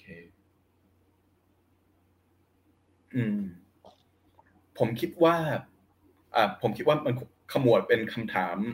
ในในในวรรคสุดท้ายเนาะก็คือว่าเห็นปัญหาทางการเมือง แต่ว่าไม่เห็นปัญหาทางชนชั้นนะครับ ซึ่งผมคิดว่า เออเป็นปกเป็นปกติเนาะเพราะว่าเราไม่ได้ต่อสู้อยู่ในสุญญากาศ เราต่อสู้อยู่ในระบบทุนนิยม และเงื่อนไขสำคัญของระบบทุนนิยมก็คือเรื่องนี้แหละ เรื่องอการทำให้เรื่องชนชั้นเป็นเรื่องไม่เกี่ยวข้องกับการเมือง หรือว่าตัดมันทิ้งออกไป depoliticize เรื่องชนชั้นออกไปนะครับทำให้การเมืองเป็นเรื่องของเทสวัสนิยม ความชอบ ความไม่ชอบอะไรต่างๆ แต่ตัดมิติเรื่องชนชั้นออกไปนะครับจริงๆมันมีหนังสือเล่มใหม่นะครับชื่อ Nothing Truth But a Chain ซึ่งเป็นหนังสือที่ล้อคำพูดของคาร์มาสมา ซึ่งเขาพยายามจะพูดถึงเรื่องการการจัดตั้งแนวคิดแบบสังคมนิยมเนี่ยในยุคโลกาภิวัตน์ที่ทุกคนแยกขาดกันแล้วดูเหมือนว่าการเมืองเชิงชนชั้นจะเป็นเรื่องที่หายไป ในหนังสือเล่มนั้นเนี่ยพูดได้น่าสนใจมากเลยว่าจริง ๆ แล้วเนี่ย เรื่องชนชั้นมันไม่เคยหายไปเนาะมันอยู่ แต่ว่าเมื่อใดก็แล้วแต่ที่ระบบทุนนิยมหรือว่ากลุ่มท็อปวันเปอร์เซ็นต์เนี่ยมีอำนาจมาก ก็จะพยายามที่จะสลายเรื่องนี้นะครับผมยกตัวอย่าง ยกตัวอย่างเลยนะครับ ซึ่งเป็นมิสหายบุญน้องของผมเนี่ยบุญอาจจะถ้าเขาเรียกผมจะต้องเรียกว่านาครับไม่ใช่พี่อะไรประมาณนี้เนาะเด็กเด็กรุ่นแบบยี่สิบเอ็ดอะไรประมาณนี้นะครับ คือเขารวมตัวกัน ทำสาภาพแรงงานสร้างสรรค์นะครับอีฟอาจจะพอคุ้นเคยมากบ้าง ก็คือเอ่อกลุ่มแรงงานสร้างสรรค์แรงงานรุ่นใหม่ นักเขียนนักวาดเอ่อคนตัดต่อคลิปหรือว่าอะไรต่างๆเนาะคนที่ดูเหมือนว่าจะทำงานคนเดียวอะไรต่างๆ ดูเหมือนว่าจะเป็นคนที่แยกขาด ไม่ไม่สนใจเรื่องการเมือง หรือว่ามีความเป็นอิกนอรันสูง แล้วก็ทำงานคนเดียวด้วยไม่ได้เจอหน้าใครนะครับ ก็จะเป็นกลุ่มคนที่ถูกแยกขาด แต่ว่าสิ่งที่น่าสนใจคือกลุ่มคนรุ่นใหม่เหล่านี้ก็เริ่มตั้งสาภาพรายงานสร้างสรรค์ ซึ่งมีสมาชิกเกือบสามร้อยคนล้วผมเลยมองว่าน่าสนใจว่า ใช่ระบบทุนนิยมจะทำให้เราไม่พูดเรื่องชนชั้น แต่ว่าไม่ได้เป็นข้อห้าม ถ้าเราจะเริ่มพูดถึงมัน แต่ผมเคยตั้งคำถามอยู่เสมอเนาะกับเด็ก ๆ เวลาสอนนักศึกษาเนี่ยว่าทำไมคนเงินเดือนสามหมื่นถึงเห็นอกเห็นใจ คนเงินเดือนสามแสนแล้วก็รังเกียจคนเงินเดือนหมื่นสามทั้งทั้งที่หมื่นสามกับสามหมื่นเนี่ย มันใกล้กันมากเลย ห่างกันอยู่แค่หมื่นเจ็ดนี่เอง และสามหมื่นก็ตกเป็นหมื่นสามได้ทุกเมื่อนะครับ เอ่อมีคำตอบหนึ่งที่ผมคิดว่าก็น่าสนใจเนาะมีหลายคำตอบมากเลยเอ่อนักศึกษาเขาตอบว่า หรือว่าคนสามแสนเขาดูใจดีครับ อาจารย์ คนสามใจดีเขาเก่งเขาดูมีศีลธรรมด้วย อะไรประมาณนี้เขาดูแบบภาพเรียบร้อยอะไรประมาณนี้เนาะอันอันอันนี้ประโยคมันอยู่ในเรื่องพาราไซที่แบบเขารวยเขาถึงนิสัยดี อืมใช่อะไรประมาณนี้ค่ะอาจารย์สาน่าจะอิมพลายจากแบบนี้ว่า เออทำไมเราถึงไม่อยากพูดเรื่องชนชั้นมากแล้วก็เบี่ยงไปพูดเรื่องอื่นที่มันอ้อมๆแทน แต่จริงๆแล้วเรื่องชนชั้นมันก็อยู่ในทุกเรื่องและในกรณีสาภาพแรงงานสร้างสรรค์เนี่ย เป็นการพิสูจน์แล้วว่าเออ มันไม่ได้จำกัดนะว่ายุคนี้คุณพูดเรื่องชนชั้นนะแบบ มันเอาก็ไม่สำคัญ ถ้าแรงงานสร้างสรรค์ไม่รวมตัวกัน คุณก็เขียนเรื่องสั้นลงแพลตฟอร์มได้เรื่องสั้น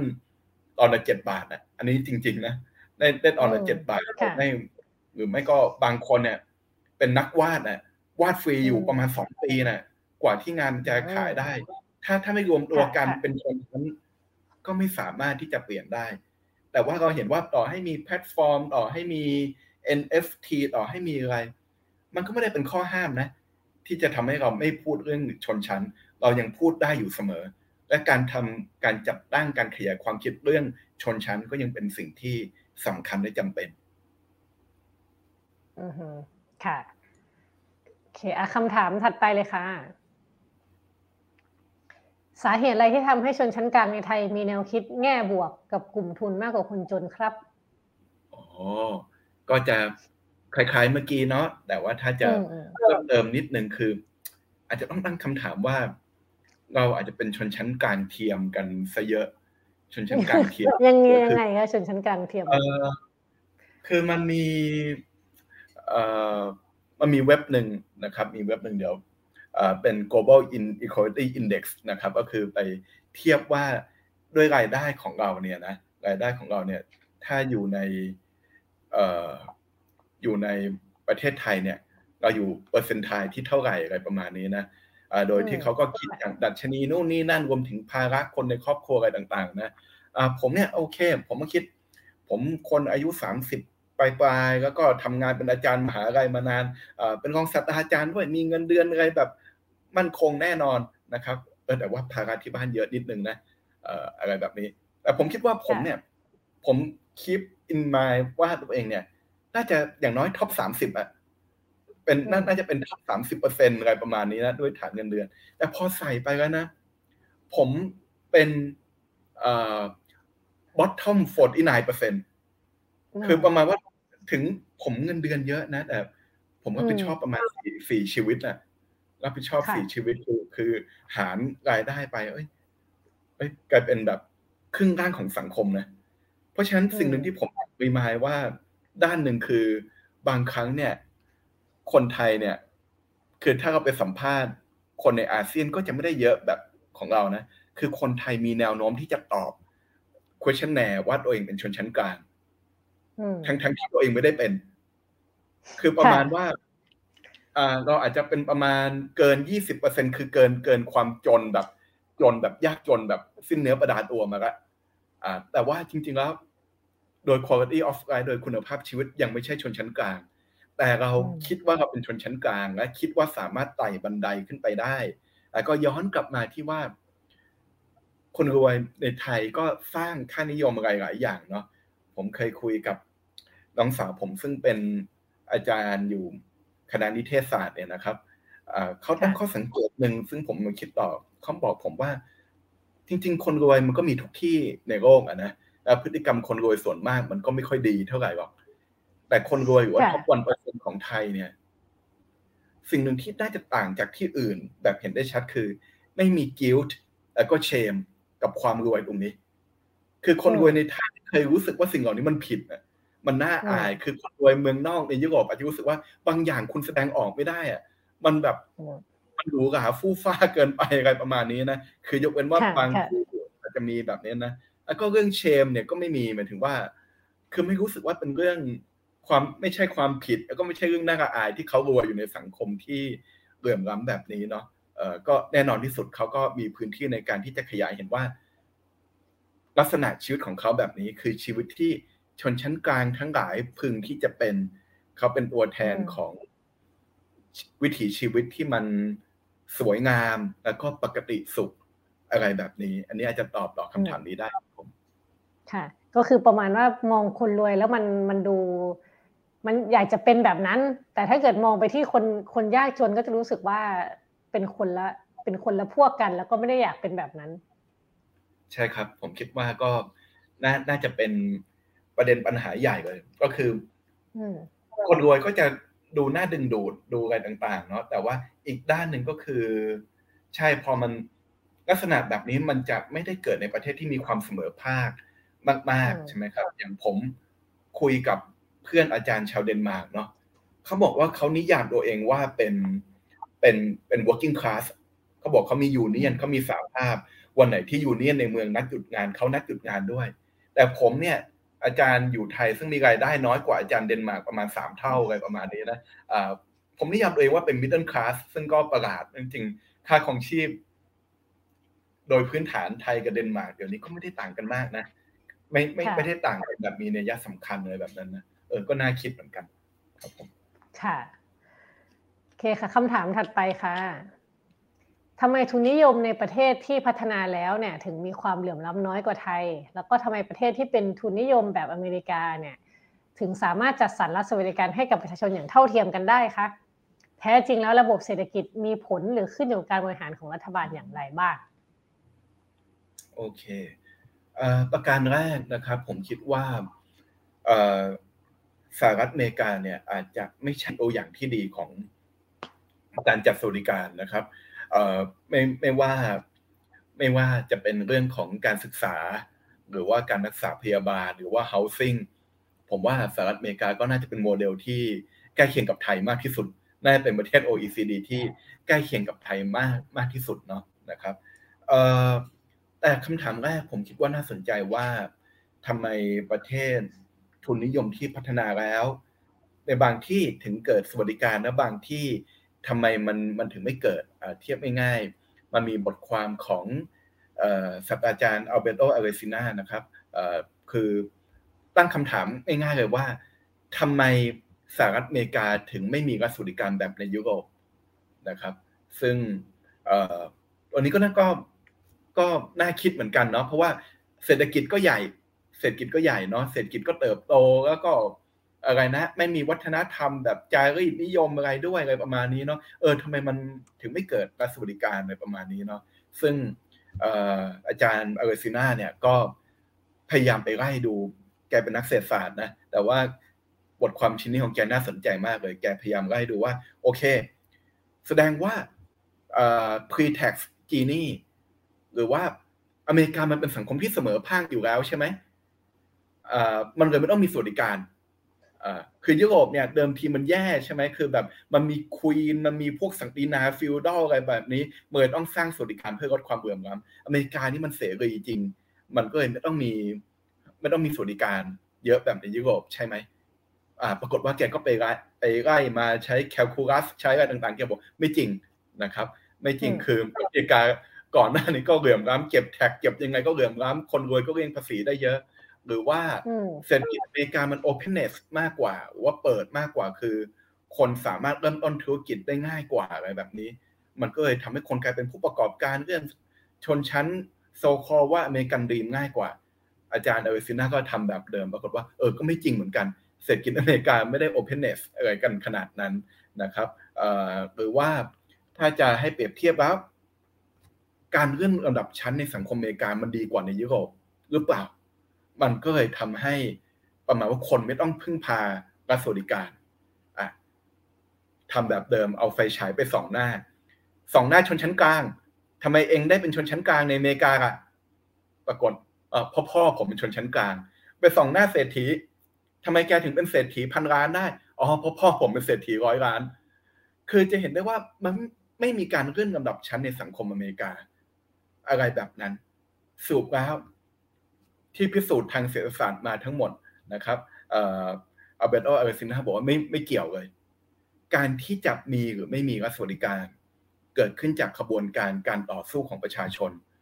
ฟินแลนด์มีการนัดหยุดงานที่เรียกได้กันว่าเป็นการนัดหยุดงานเจ็ดแสนวัน คือคนแสนคนหยุดงานเจ็ดวัน ก็คือเป็นเป็นเจ็ดแสนวัน ถึงได้มีการเดินหน้าสู่รัฐสวัสดิการได้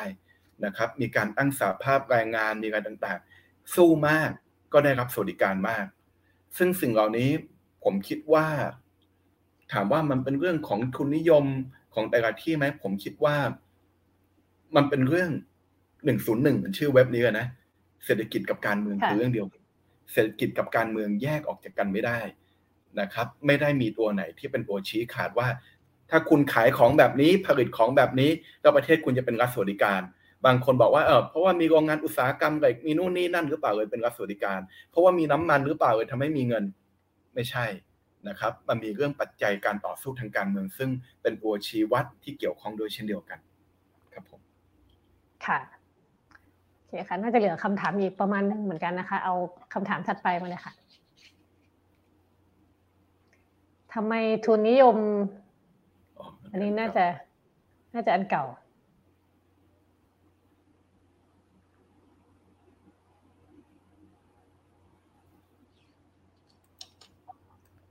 เค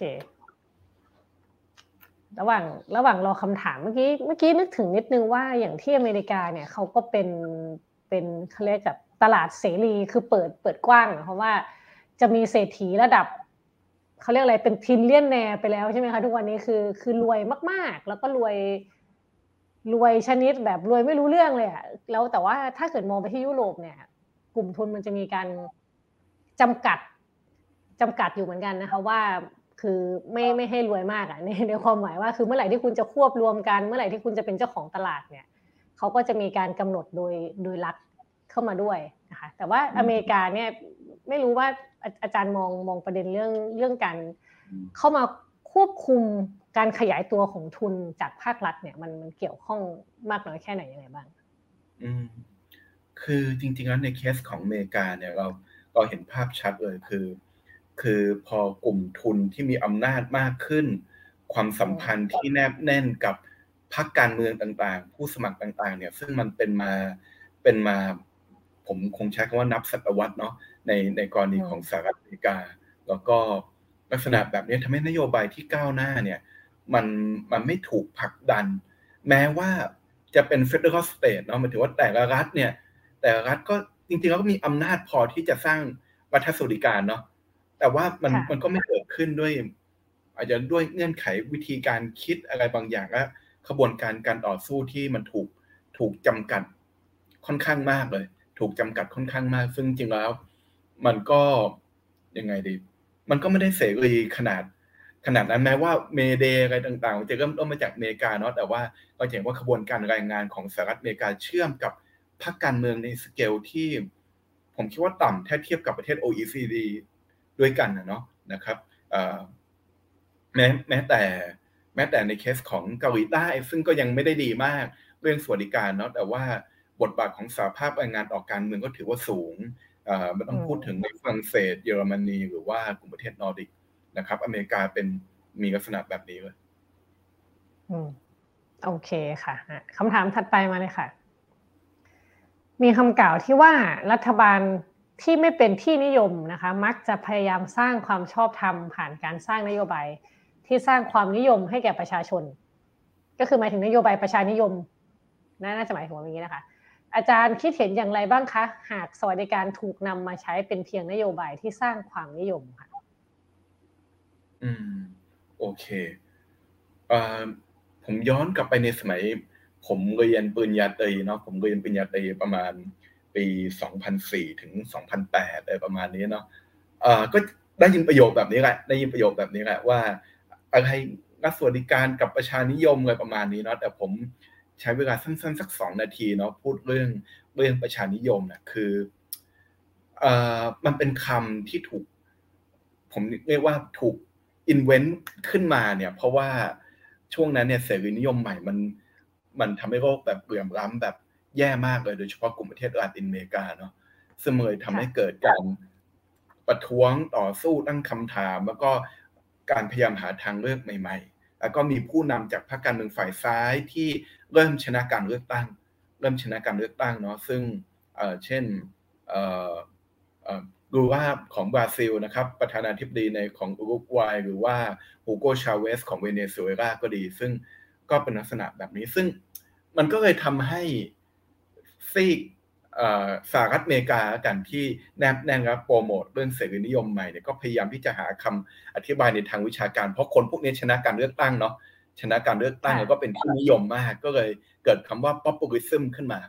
populism ขึ้นมา ซึ่งก็พยายามที่จะโจมตีว่านโยบายแบบ populism คือเป็นนโยบายที่หวังผลเฉพาะหน้า หวังผลเพียงแค่คะแนนเสียงอะไรต่างๆนะครับตอนผม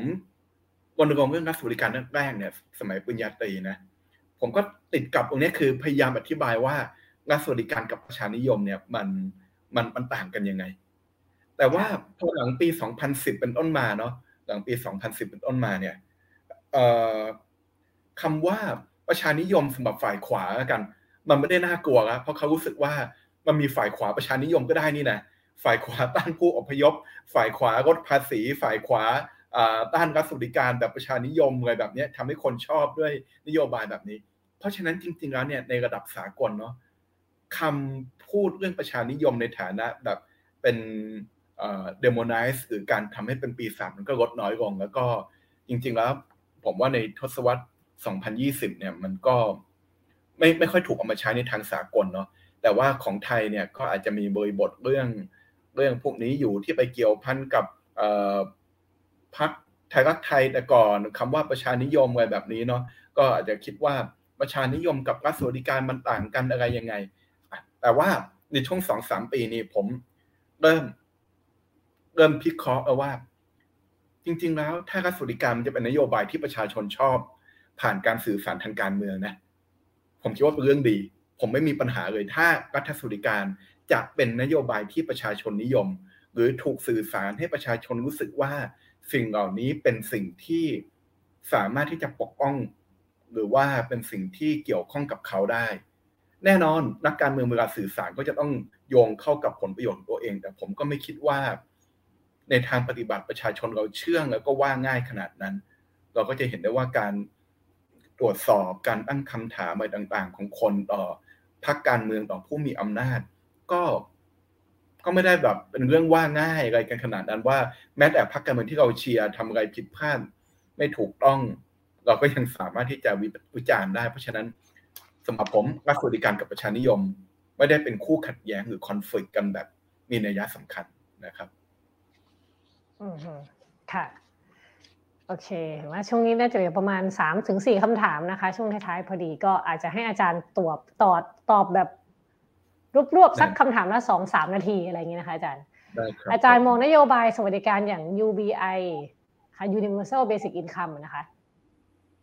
หรือว่า Negative Income Tax อย่างไรนะคะ พอจะใช้แทนรัฐสวัสดิการทั่วหน้าได้หรือไม่ค่ะอืมอย่างแรกนะครับก็คือ negative income tax กับรัฐสวัสดิการทั่วหน้า ฐานความคิดคนละอย่างกัน อันนี้แยกแยกก่อน negative income tax ผมสรุปง่ายๆให้ท่านผู้ฟังทราบนะครับ ก็คือคุณยื่นภาษีแต่ถ้าคุณรายได้น้อย รัฐบาลให้เงินคุณ เหมือนกับว่าเป็นความผิดของรัฐแต่ว่าก็จะให้แบบเป็นขั้นบันไดเนาะเช่นสมมติว่ายื่นภาษีมาแล้วคุณมีรายได้แสนบาทต่อปี รัฐบาลให้หมื่นหนึ่งถ้าคุณยื่นภาษีแล้วคุณมีรายได้ห้าหมื่นบาทต่อปีรัฐบาลอะให้ห้าหมื่นอะไรประมาณนี้เพื่อเพื่อ เป็นการให้คนที่มีรายได้น้อยผ่านการยื่นภาษี ซึ่งฐานความคิดคนละอย่างกับรัฐสวัสดิการนะ ผมย้ำเลยนะว่าคนละอย่าง เพียงแค่มันใช้นวัตกรรมและวิธีการจัดการที่มันอาจจะดูทันสมัยมากขึ้นเลยแบบนี้เนาะส่วน UBI เนี่ยก็เป็นดีเบตเยอะเลยบางคนบอกว่าสร้างมาเพื่อค่ารัฐสวัสดิการ สร้างมาเพื่อลดอำนาจรัฐหรือว่าบางคนก็บอกว่าเป็นส่วนที่เสริมรัฐสวัสดิการเนาะแต่จริงๆแล้ว ผมอยู่ในกลุ่มที่เชื่อว่า คุณต้องมีรัฐสวัสดิการทั่วหน้าก่อน ตามช่วงอายุเนาะส่วน UBI สามารถมีพร้อมกับรัฐสวัสดิการได้ แน่นอนที่สุดมันจะนำสู่เรื่อง งบประมาณที่อาจจะดูเยอะเออก็ใหญ่ แต่ว่าสิ่งเหล่านี้มันก็เหมือนกับวนกลับไปอย่างที่ผมตั้งคำถามคือ การทดลองในฟินแลนด์เรื่อง UBI เนี่ยเมื่อปีที่แล้วเนี่ยผมไปได้เจอกับ อาจารย์ที่เขาทำวิจัยเรื่องนี้เนาะที่ฟินแลนด์เขาก็บอกว่ามันมีก็ยังมีปัญหานะ แม้ประเทศที่สวัสดิการดีๆแบบฟินแลนด์คือ เวลาคนมีปัญหาเรื่องหนึ่งขึ้นมาในชีวิต บางคนก็อาจจะยังสับสนว่าคุณจะต้องเริ่มยังไงดี ถ้าคุณเริ่มตกงานหรือว่าลูกคุณคลอด หรือว่าคุณกลายเป็น single mom หรือว่าอะไรต่างๆ มันจะมี gap ตัวนี้ซึ่งฟินแลนด์เขาคิดว่าเฮ้ย gap ตัวนี้ก็น่าน่าสนใจอะจะลด gap ตรงนี้ยังไงเขาเลย ทำการทดลอง UBI ว่าถ้าคนมีเงินเดือนพื้นฐานก็จะสามารถที่จะจัดการเรื่องนี้ได้ดีขึ้น ก่อนที่จะเข้าสู่ระบบสวัสดิการทั่วหน้าครับผมค่ะ โอ้คำถามหรือเรียงความเขาเนี่ยโอเค อ่าเซลนะคะหนูเป็นนักศึกษาจบใหม่ค่ะเลทเงินเดือนหมื่นห้างานส่วนใหญ่ที่อยากทำล้วนกระจุกอยู่ในตัวเมืองทำให้ถ้าได้ทำงานแล้วเนี่ย ค่าใช้จ่ายต่างๆ ก็จะเริ่มตามมา เช่นพวกค่าเดินทางค่ากินอยู่ หรือสำหรับบางคนที่มาต่างจังหวัดก็อาจจะเพิ่มค่าหอมาด้วยนะคะ อาจารย์คิดว่าถ้าเรามีสวัสดิการสำหรับพนักงาน ให้เพียงพอนะคะ มันจะทำให้เราสามารถพึงพอใจกับตัวงานและเงินเดือนหมื่นห้าได้ไหมแล้วก็สวัสดิการที่เพียงพอนั้นควรจะมีอะไรบ้างค่ะถ้าสั้นๆนะครับ ผมคิดว่าเรื่องพื้นฐานที่ ที่จะต้องมีเนาะก็คือสวัสดิการตามช่วงวัย ซึ่งแน่นอนที่สุดคือสิ่งหนึ่งที่ผมอาจจะค่อนข้างกังวลด้านหนึ่งนะคือคนรุ่นใหม่เนี่ยใช้บริการกับประกันสุขภาพทั่วหน้าน้อย อาจจะเพราะว่าด้านหนึ่งคือ คือรู้สึกว่ามันเป็นอื่น รู้สึกว่าเราไม่อยากไปใช้มันอะไรต่างๆเนาะนะมันอาจจะยังไม่ดีพอด้วยซ้ำแต่ว่าจริงๆแล้วในกรุงเทพเนี่ยสิทธิ์บัตรทองเนี่ยถือว่าดีมากนะ เพราะว่าหมอเยอะฟาซิลิตี้อะไรเยอะ ถือว่าถือว่าไม่แย่เลยล่ะ นะครับ ผมคิดว่าโอเค สิ่งที่จะช่วยคนรุ่นใหม่ได้เนี่ย ผมคิดว่าเรื่องออการรักษาพยาบาลเนาะที่เราต้องปฏิรูปให้มันดีขึ้นกว่านี้ เรื่องที่ไม่เกี่ยวข้องกับคุณโดยตรง ก็คือเรื่องสวัสดิการสำหรับพ่อแม่ ซึ่งถ้าจบใหม่อาจจะยังไม่หนัก แต่ว่าถ้าทำงานสักเจ็ดแปดปี พ่อแม่เกษียณแล้ว อันนี้ก็หนักมาก ถ้าพ่อแม่ไม่มีเงินบำนาญหรือสวัสดิการอะไร เรื่องนี้เป็นเรื่องใหญ่แล้วแบบคนรุ่นใหม่แบก แบกแบบหนักมากจริง ๆ วันนี้ต้องเกิดคู่กัน แล้วอย่างที่คุณบอกเนาะกรุงเทพมหานครเนี่ยนะคือเป็นศูนย์กลางของทุกอย่างรวมถึงศูนย์กลางความเหลื่อมล้ำแล้วก็เรื่อง housing เรื่องอะไรต่าง ๆ เนี่ย ไม่มีเพดานไม่มีอะไรเลยแบบเอ่อทุกอย่างแบบซัดกันเต็มที่เลยนะ การเก็งกำไรอะไรต่างๆ แล้วก็ผมคิดว่าสวัสดิการ housing อะไรต่างๆ เราคงจะพัฒนาเนาะอย่างน้อยสุดเนี่ยสำหรับเอ่อเป็นพวกสำหรับกลุ่ม newcomer สำหรับ ตลาดแรงงานเนี่ยห้าปีแรกให้เขาสามารถตั้งตัวได้เอ่อ subsidize ตัวค่าครองชีพอะไรต่างๆ ให้ไม่ใช่ว่าพอพ้นสถานะนักศึกษาแล้วทุกอย่างคุณต้องจ่ายเต็มหมดทุกอย่าง อันนี้ก็โหดร้ายเนาะถ้าเราลองคิดว่าขยายเอาห้าปีแรกในตลาดแรงงานเนี่ยให้สามารถตั้งตัวได้ ด้วยการค่าหอค่าที่พักค่าเดินทางอะไรแบบนี้ ผมคิดว่าก็จะเป็นทางออกที่ดีเหมือนกัน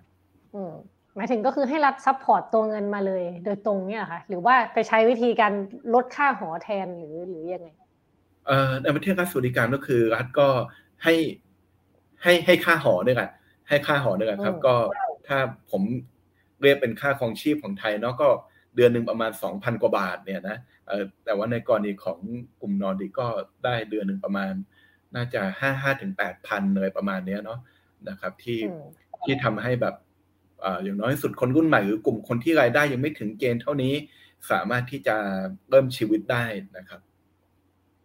อืมค่ะ โอเคคำถามถัดไปเลยค่ะ Nordic โมเดลคือโมเดลรัฐสวัสดิการทั่วหน้าที่ดีที่สุดหรือไม่